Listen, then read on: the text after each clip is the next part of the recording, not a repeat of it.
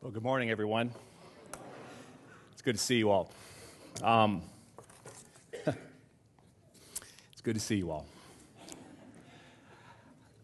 I, um, I think about anytime someone stands here and delivers a message, um, just the importance and uh, the humility that comes with that because we're imparting in God's Word. And so it's my prayer today that He can open up our minds and He can open up our hearts um, to His teaching through his word this morning. And we're going to be in Hosea chapter 11, verses 8 through 11. And I'm going to be, it's my understanding there's a new way of taking notes. I sent notes and I said, hey, there's this new way of taking notes. And so if you have the ability in front of you to um, take uh, the notes that you're familiar with, I will do my best to try to highlight the key points as we work our way through because I think every message needs to accomplish two things. It needs to provide the hope and the reminder of that hope that comes in Jesus Christ for our lives.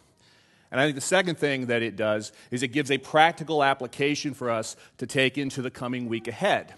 In our daily interactions with people, in the lives that we lead, we need to take the Word of God and we need to take it to the world around us. And that's what I hope to accomplish again here this morning. I know Mike's been doing a great study on the book of Hosea, and he asked me if I would help out this morning, and I am very fortunate and feel very blessed to be up here getting to do that. Um, and he gave me a great set of verses. He gave me, I think, one of the best parts of Hosea. And that's in chapter 11, 8 through 11. Because I think inside of these verses are the very words of truth and wisdom that puts this all together for us.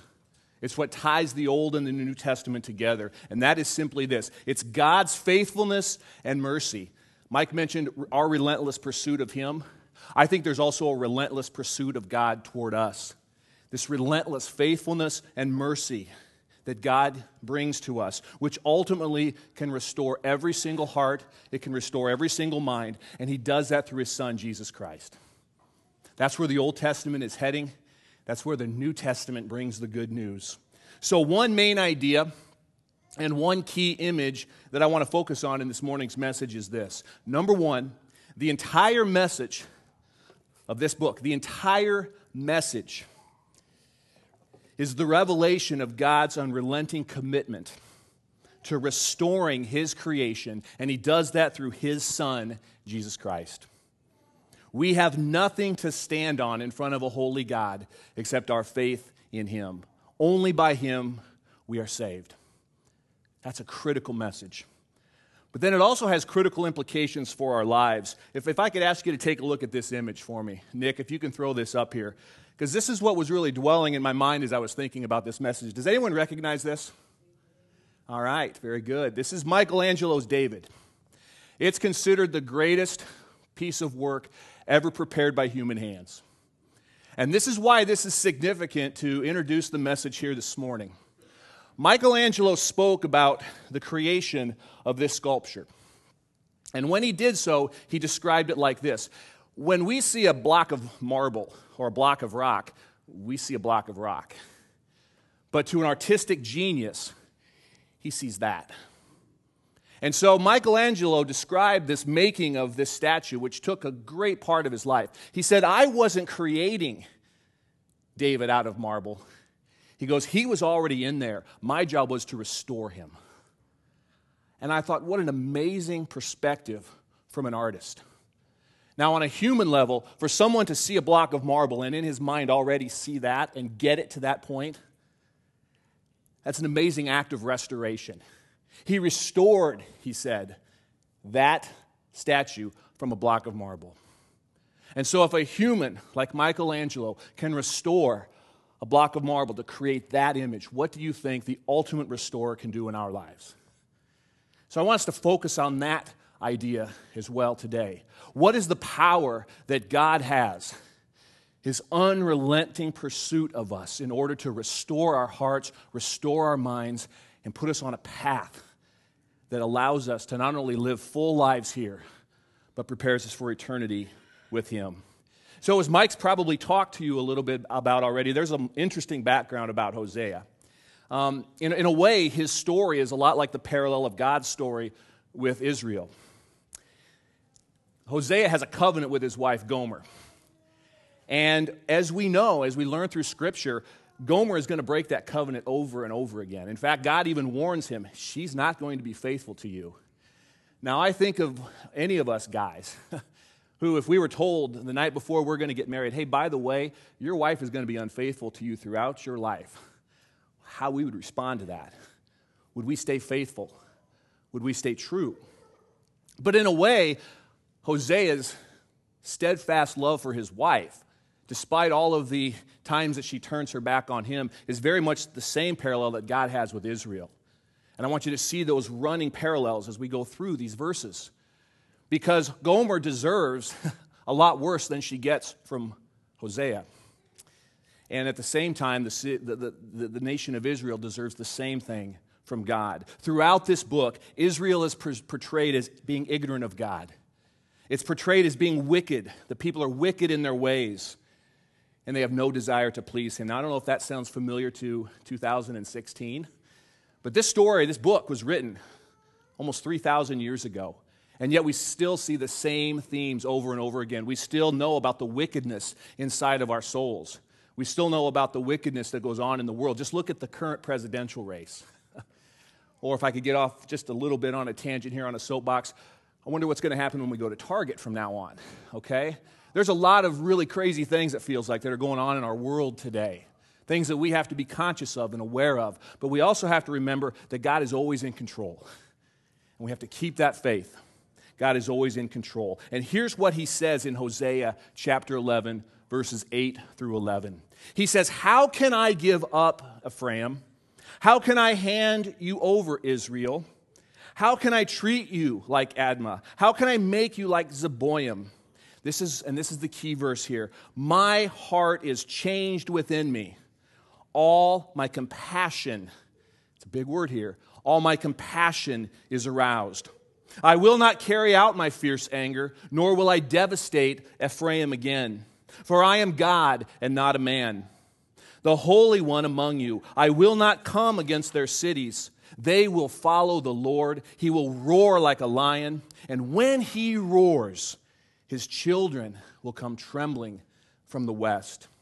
They will come from Egypt, trembling like sparrows, from Assyria, fluttering like doves, and I will settle them in their home, declares the Lord. Now that's powerful. Because in this passage and throughout the history of his relationship with his creation, God experiences this conflict between justice, what we deserve, and his love and His mercy that saves us. We deserve death because of our sin. And so God has this conundrum. How do I maintain my justice because I'm a true and holy God? I'm a perfect God. How do I re- rectify the imperfectness of my creation? And the ultimate answer, of course, came in John 3:16. God so loved the world that he sent his son that whoever would believe in him shall not perish, but have everlasting life. You see, that's the relationship between the restored, us, and the restorer. And we learn a lot about that, not only through Hosea, but as I take us through a couple of passages and what Jesus teaches and what uh, the Apostle Paul is going to teach. Our lives are a constant movement toward continual restoration. And that continual restoration comes when we are finally so broken that there's only one thing for us to do, and that is to finally and ultimately surrender to His power, to His grace, and to His mercy. I want to share with you some verses from Luke chapter 7. If you have your Bibles, I'd love for you to turn to verse 36. This particular passage took on an unbelievable new meaning for me this year. And I won't read the whole thing, I'll fill in a little, and then I'll get to, I think, what are the key points that Jesus is going to say. This is the part where Jesus goes to visit Simon the Pharisee. And if you remember, he comes across a prostitute. And as he comes across this prostitute, she is so completely enthralled by this Savior. What does she immediately do? She bows down, she gets on her knees, she's weeping so much in front of him. Her tears are washing his feet, and she begins to wipe his feet with her hair. And here's what happens in verse 41. Actually, let's go back to 40 for a second. Jesus says to Simon, He says, Simon, I have something to tell you. And Simon says, Tell me, teacher. Two people owed money to a certain moneylender. One owed him 500 denarii and the other 50. Neither of them had the money to pay him back, so he forgave the debts of both. Now, which of them will love him more? Simon replied, Oh, I suppose the one who had the bigger debt forgiven. You have judged correctly, Jesus said. And then he turned to the woman and he said to Simon, Do you see this woman? I came into your house. You did not give me any water for my feet, but she wet her feet, wet my feet with her tears, and she wiped them with her hair. You did not give me a kiss, but this woman, from the time I entered, has not stopped kissing my feet. You did not put oil on my head, but she has poured perfume on my feet. Therefore, I tell you, her many sins have been forgiven, as her great love has shown. And Jesus said to her, Your sins are forgiven. And he also says, I tell you, her many sins have been forgiven, as her great love is shown. But whoever has been forgiven little loves little. And by nature, then, who has been forgiven a lot forgives a lot. Does that make sense? You ever seen that play out in your own life? You know, this, this hit me particularly hard um, over the last few months because uh, I've had quite a year. Um, and it's all began back in August. I, I, had, a, had a heart issue for a while that I knew about that was detected, but I just kind of kept going through life and I didn't think much about it until one day I wound up in Mayo Clinic. Um, and I won't go into the whole story of it, but I'll simply say this. What was supposed to be about a three hour procedure turned into nine hours, and I'm woken up and they're telling me I got all these crazy things that they're rewiring. It's, a, it's an electrical issue, they said, not a plumbing issue. So nothing's clogged, but it was an electrical issue. And basically, how I could describe it is this, and I knew this, I just felt this way for years, but I always felt like I was, like I was revved up 24 7. And you're all going, uh, yeah, I, we kind of noticed that too. But um, I always just felt revved up. I couldn't figure out why. You know, is there something in my brain? Is there something, what, what in the world is going on? Well, basically, to make a long story short, I had this extra wiring in my heart. And so every time my heart sent an impulse, instead of stopping and going again, ba-bump, ba-bump, ba-bump, it would just recircuit within my heart. And so they found one on one side of my ventricle, and they wake me up nine hours later because they didn't get to all of it because they realized there was one on the other side. So I basically had this going on in my heart for years. And I laid there and I could do absolutely nothing. I'm laying here watching these monitors. They finally had to wake me up out of anesthesia because it was almost, I slept through the whole thing, thank heavens. But they weren't done yet, and they had to wake me up. And they, I just remember laying there and seeing these screens and seeing these little things that they were lining through my heart, and I, it was, it was surreal. And I'm laying there, and I'm telling you, I'm, I'm completely helpless. And I'm listening to them as they're pumping adrenaline into my heart to try to find these uh, arrhythmic places. And so I could feel my heart going about 240. And they're trying to find the places that they have to repair. And now I get to watch all of this. And it was the most surreal experience I, I, I could ever imagine. And it was so surreal that they had to bring me back a month later to finish up the other half. And the bottom line is, I'm, I was very lucky. Um, I was quote, or the doctor um, who did the operation was basically saying, Jeff, you, you were a ticking time bomb. Uh, this, this, I've never seen something quite, and this guy's been doing this for years. He goes, This is very rare that something like this would happen in both places like this, and we're just glad we got it. And then he asked me another question that really hit me hard. He said, uh, Do you have much stress in your life? Um, and I said, Well, as a matter of fact, I, I'm pretty, pretty busy. And he said to me, he said, You know, I, I fixed this once, but now it's up to you to fix it forever. And I look back and I share this with you now because um, because we all, we all we all care about each other, we love each other.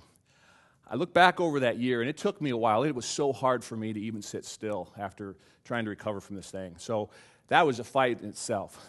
But what I realized in the still moments when I allowed myself to be still was that I allowed my schedule to get so busy. And, and, and in one half, I was thinking about it, well, I'm doing these things because they're all important, and I'm trying to help, but I'll tell you what was underneath it. And God smacked me right in the face with it. Some of it was pride. it was pride. Man, I loved thinking I can do this and I can do this and I can do this. And it just busied my life and busied my life. And pretty soon it began to take a toll on my health. And it's a pretty humbling experience when you finally reach the end of yourself and you have nothing else to hold on. Your body is completely broken down, and all you have to do is stand in front of a merciful God and basically weep. and yet, it was the most restoring experience as well.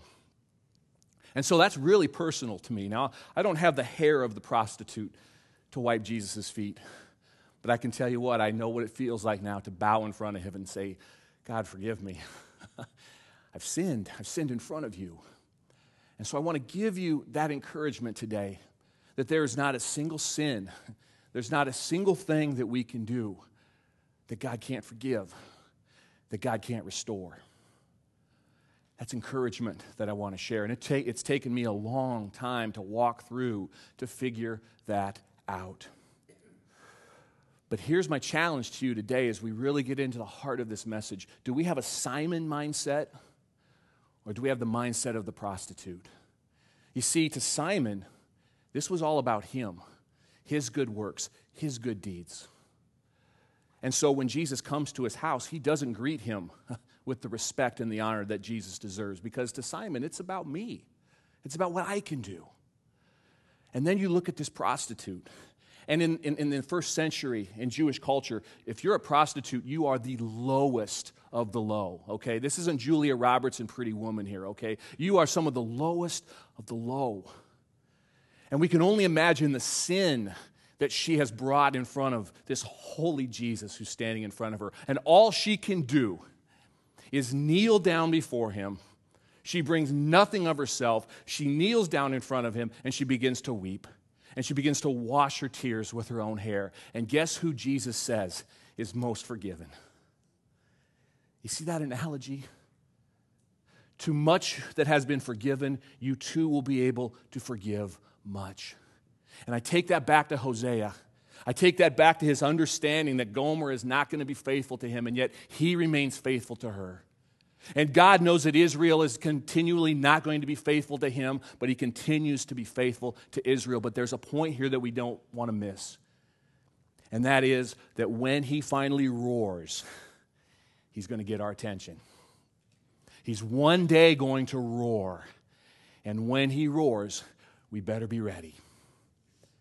That is such a key learning in these verses.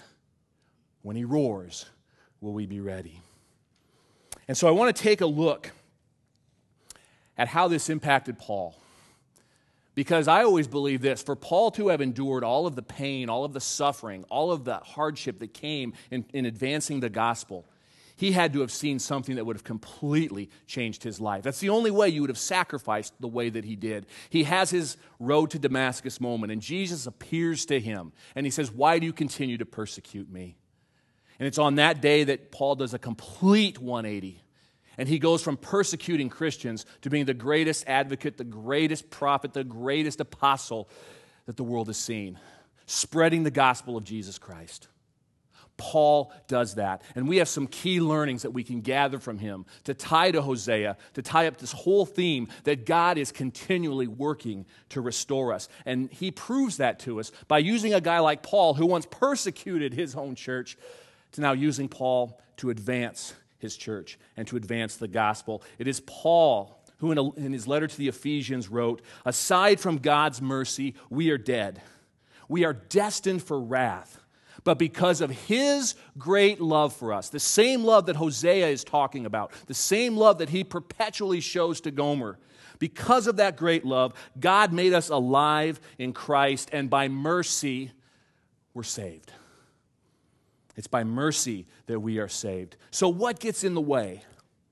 Well, I think two things happen. Two things get in our way when we think about our relationship with God. One of it is sometimes we think that we're unworthy of God's continued grace. I've messed up way too many times. I'm not worthy of this, and so we sort of give up. We're back to that Simon mindset what we do.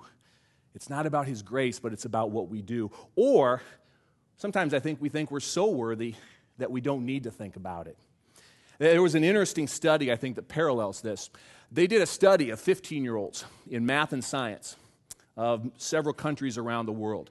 And the Chinese students, these Chinese 15 year olds, took this math and science test, and they scored the very highest of any students in the world. But they gave a second um, sort of questionnaire um, to survey the kids after they took it. So they asked how the students, they saw how the students actually did, and then they asked them how they think they did, or thought that they did. The Chinese were number one in how they scored, and the United States kids were number 15. Didn't do so well. But guess who finished number one in how well they thought they did? The American students. Guess, how, guess where the Chinese ranked themselves when they were asked how well they thought they did? Almost toward the bottom. So we have this uneven parallel here between these gifts that they have and their ability to use them. And then on the other hand, maybe we're not doing so well, but yet we think we're doing really well. And I think that parallels a lot with our faith because both of these are strangleholds in our relationship with Christ. See, we could have this sort of fear that paralyzes us because we never think that we're worthy. We never think that we're good enough. And so we never get to feel like that David. We never get to see ourselves as that sculpture that God is continuing to, pour, to, to, to, to fill in our lives. We miss that because we're hung up on regrets. We're hung up on things that we wish we hadn't done. We're hung up on these sins. And we're promised in Scripture that when we take our sins to God, He can forgive them and separate them like the east from the west. And yet we ourselves have the hardest time forgiving. So we could have that struggle. On the other hand, we could have the other side, which is just as dangerous.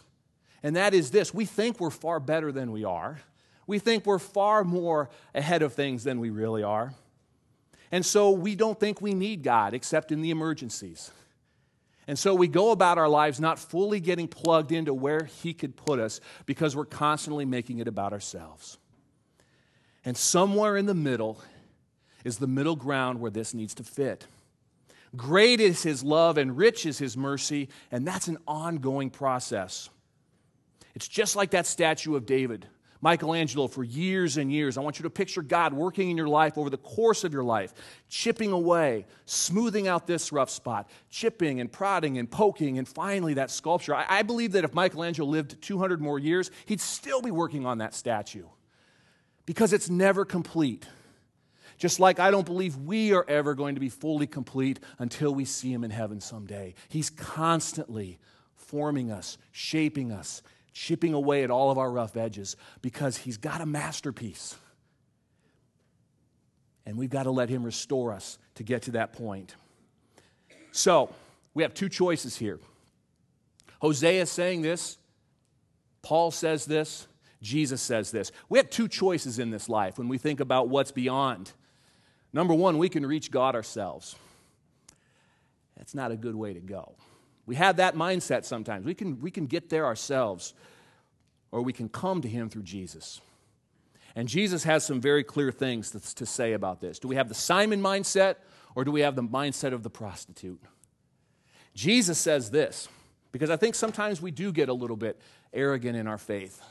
Jesus says this, You shall not murder. And we can sit here and go, I don't think anyone's killed anybody in here. I, I haven't.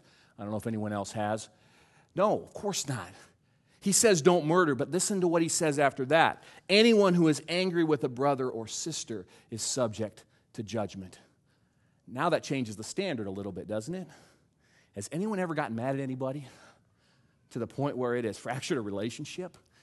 Jesus has some strong words about that, about restoring that. How about this one? He says, Don't commit adultery. Okay, check that one off. But then he goes on to say, But I also say, anyone who looks lustfully at another has already committed adultery in their heart. Did that bar just go a little higher? that bar just became unreachable, didn't it? And if it hasn't for you yet, try this one. Everyone someday will have to give an account for every empty word they have spoken. Anyone match that bar yet? That's on our own. That's the standard. That's what it looks like to be in the presence of a perfect and holy God. We can't match, we can't get there, can we? So how do we? Through Jesus. In front of God's holiness, we cannot stand in his presence because if that were the case, we would all deserve death. And Hosea is warning us about that. Jesus is describing what this kind of kingdom looks like, and Paul is taking that ministry and sharing that throughout the, middle, the, the Mediterranean. It's the heritage that we have now as a church. Our message as part of the gospel is that the conduit to spiritual growth begins with our humility, it begins with our surrender. It begins with our surrender and faith to Jesus. It's the only way. It's the only way. And so I want to share with you three things that come when we finally surrender, when we finally reach the end of ourselves, when we finally reach the point where this isn't about measuring ourselves by what we do, but more measuring us by who we are in Christ, there are three very powerful things that can happen. I want to go through each one here, and I want to share them with you and give you that encouragement as you take them down. First of all, we use His restoring power to grow closer to God, we, we go closer to Him. That's the first thing we do is that when we have a surrendered, humble heart, when we finally say enough's enough, I surrender, the one first thing that can happen is we grow closer to Him. 2 Corinthians 1 8 through 10, Paul says this We are crushed and overwhelmed.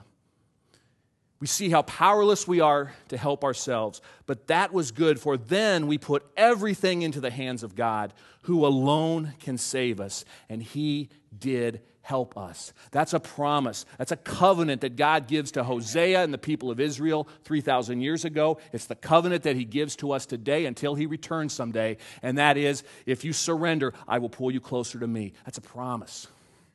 Now, if you're walking through anything that's tough right now, whether it's health, whether it's relationships, whether it's past regrets, whether it is anything that is just holding you down, hold on to that. Take that in prayer through Jesus. Today, take it there. Because God says, I can help restore it right now. We draw closer to Him. Dr. Larry Crabb is a fantastic Christian psychologist. He wrote a book called Shattered Dreams. And in it, he wrote this He says, I believe that only broken people can truly worship. Now, that's a pretty provocative statement, but let me go on here for a second. He says this He says, It comes down to this God's best is available only to those who sacrifice or are willing to sacrifice the merely good. Now, see if this rings a bell to you because this, once again, these are the things that kind of punch me in the face sometimes. If we are satisfied with good health, responsible children, enjoyable marriages, close friendships, interesting jobs, and successful ministries, he says we will never hunger for God's best we will never truly worship. I've come to believe that only broken people can truly worship. Broken people like that prostitute. Unbroken people, happy folks who enjoy their blessings more than the blesser, they say thanks to God the way a shopper thanks a clerk. Do you like that?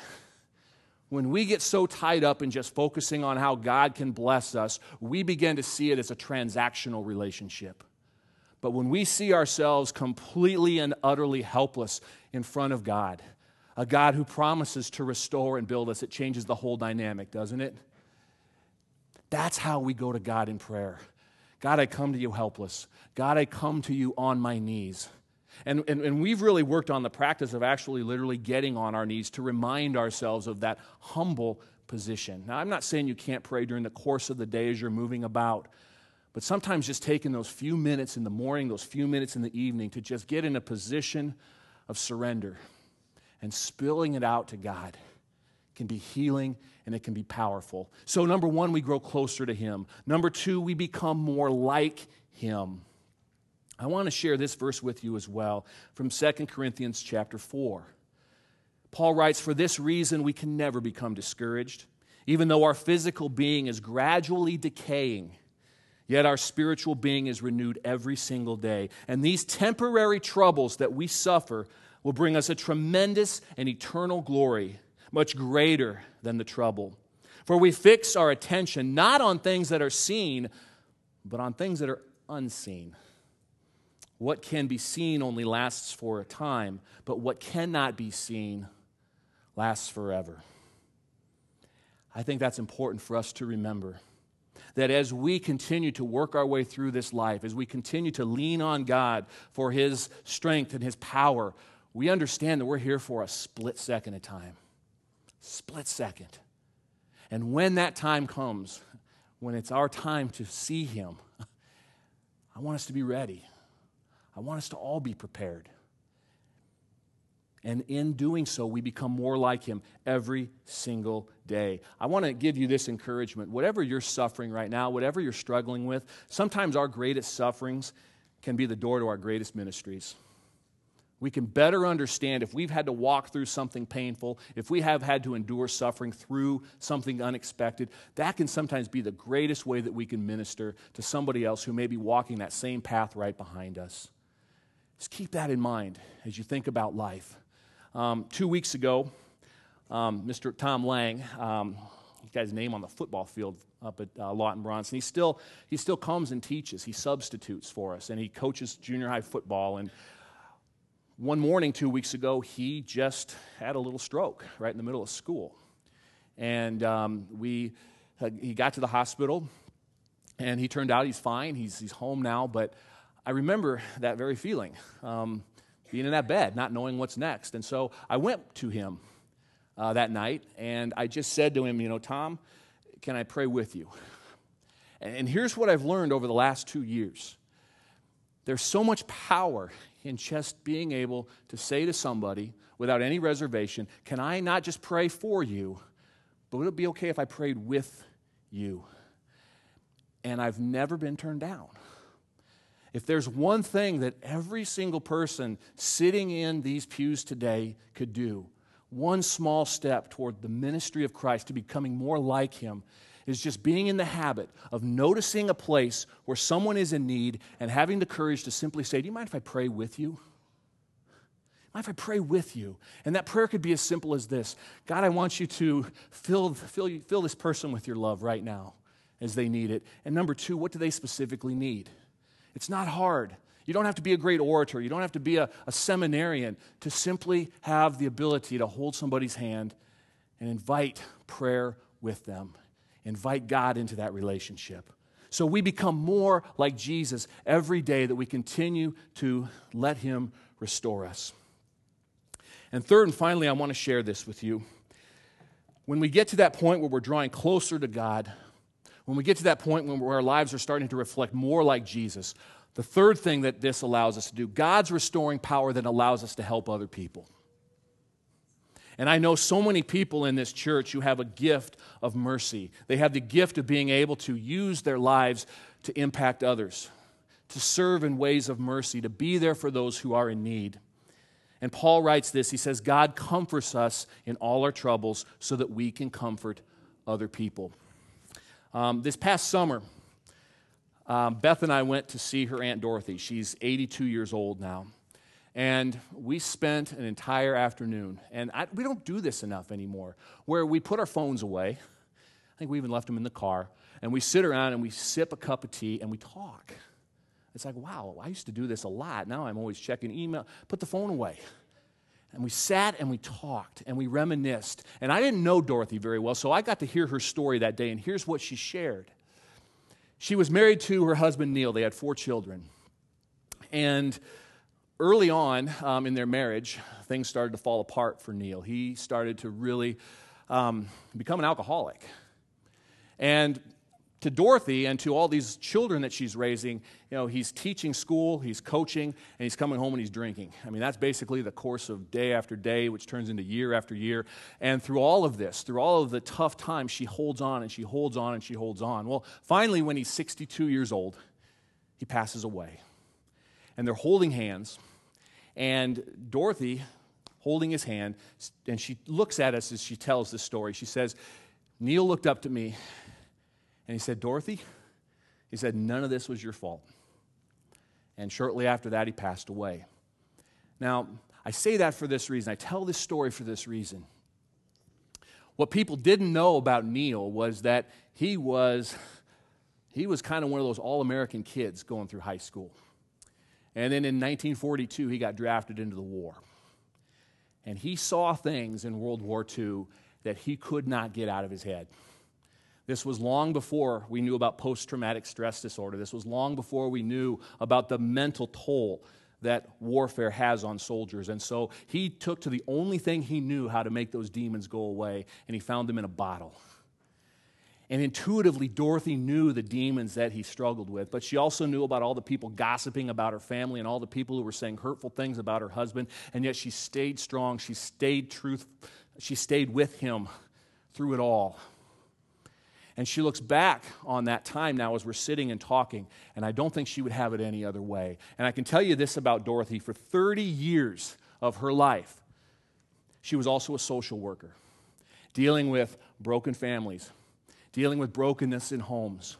She took the very pain that she was suffering through in her marriage, and she was able to, as best she could, hold it together for her kids, but at the same time, she was able to go and serve other people through the very pain that she was suffering for herself.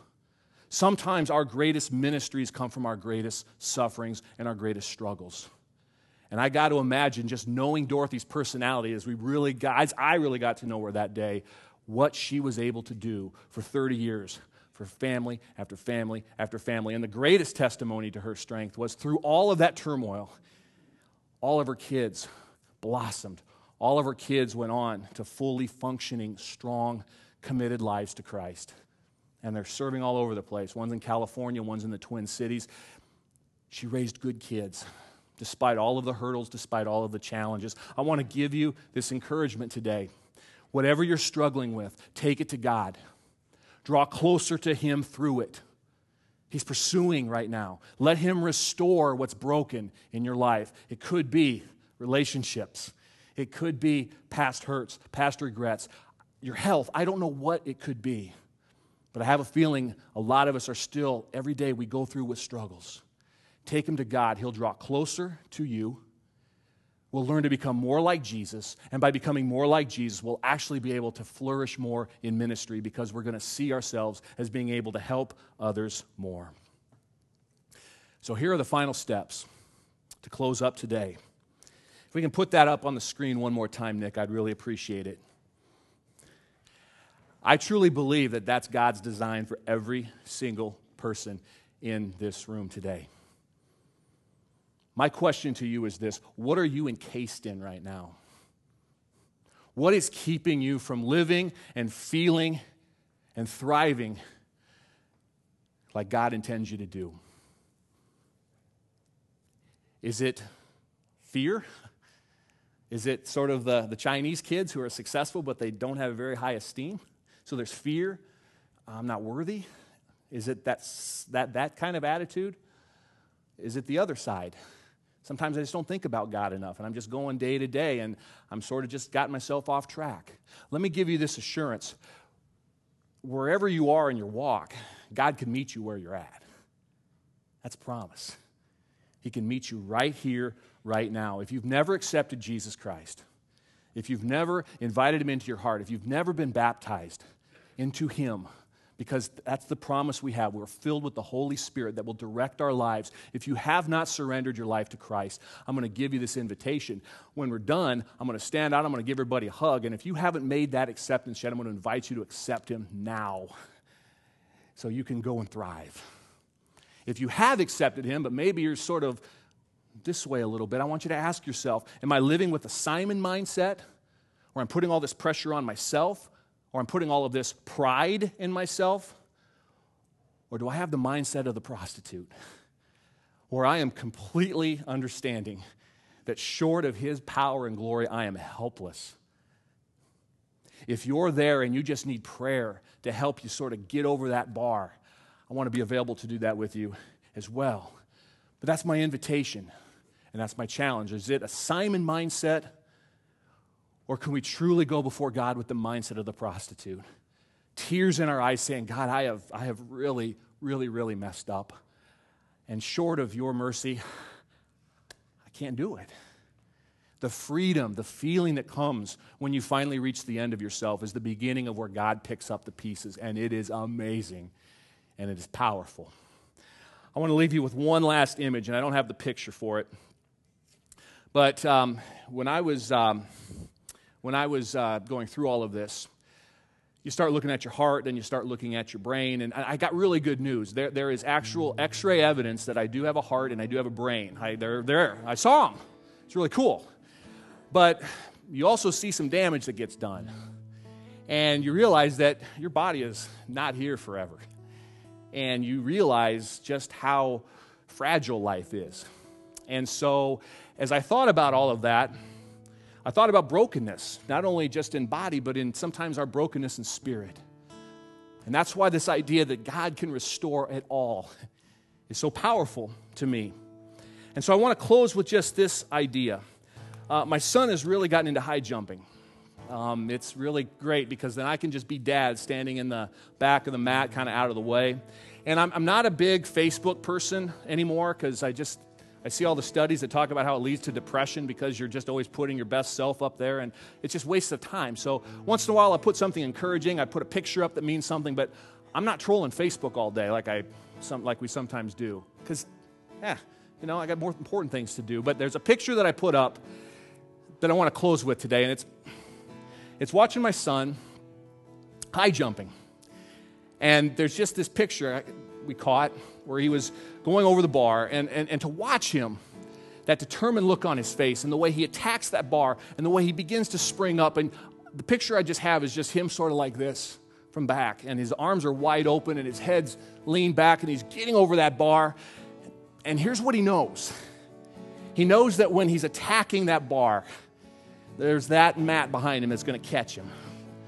And it's in that moment when he's caught that he pauses, that he thinks, if he cleared the jump, I'm moving to the next height. If I didn't, I'm going to think my way through what I need to do the next time I get to jump. But there's a moment of rest and pause.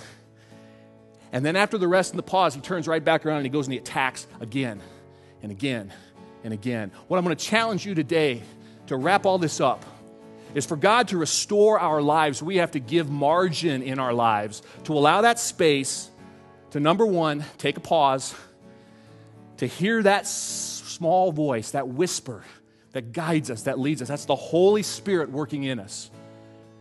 And then we get right back up and we attack again. We are broken sometimes, but we're never defeated because of Jesus Christ. Hosea talks about a God who's looking to restore, restore, restore. But we can't let him do that work if we're so busy that we don't have time to pause. We can't let him do that work if we don't have the time to give him the attention to speak through us, through his word, through prayer, through good counsel with those around us who love us. If we don't have margin in our life for that, we're never on that high jump mat with a chance to catch our breath. And so life just keeps turning into circles. Make margin in your life to pause. Hear his small voice and give this thought. He's there to encourage you. At the end of the day, He's there to restore us. And so, my last verse is simply this, and it's one that I've just committed to myself every single day. It's this promise in Jeremiah 29 11, where He says, God says, I have plans for you, plans to prosper you, not to harm you. I have plans to give you a future. If you feel stuck today in any way, in a rut, hold on to that truth. You can draw closer to God you can grow more like Jesus, and you can be unleashed to help others simply by surrender. Will you surrender that today? New start today comes with a restored heart this morning, and that's what leads us into the week ahead.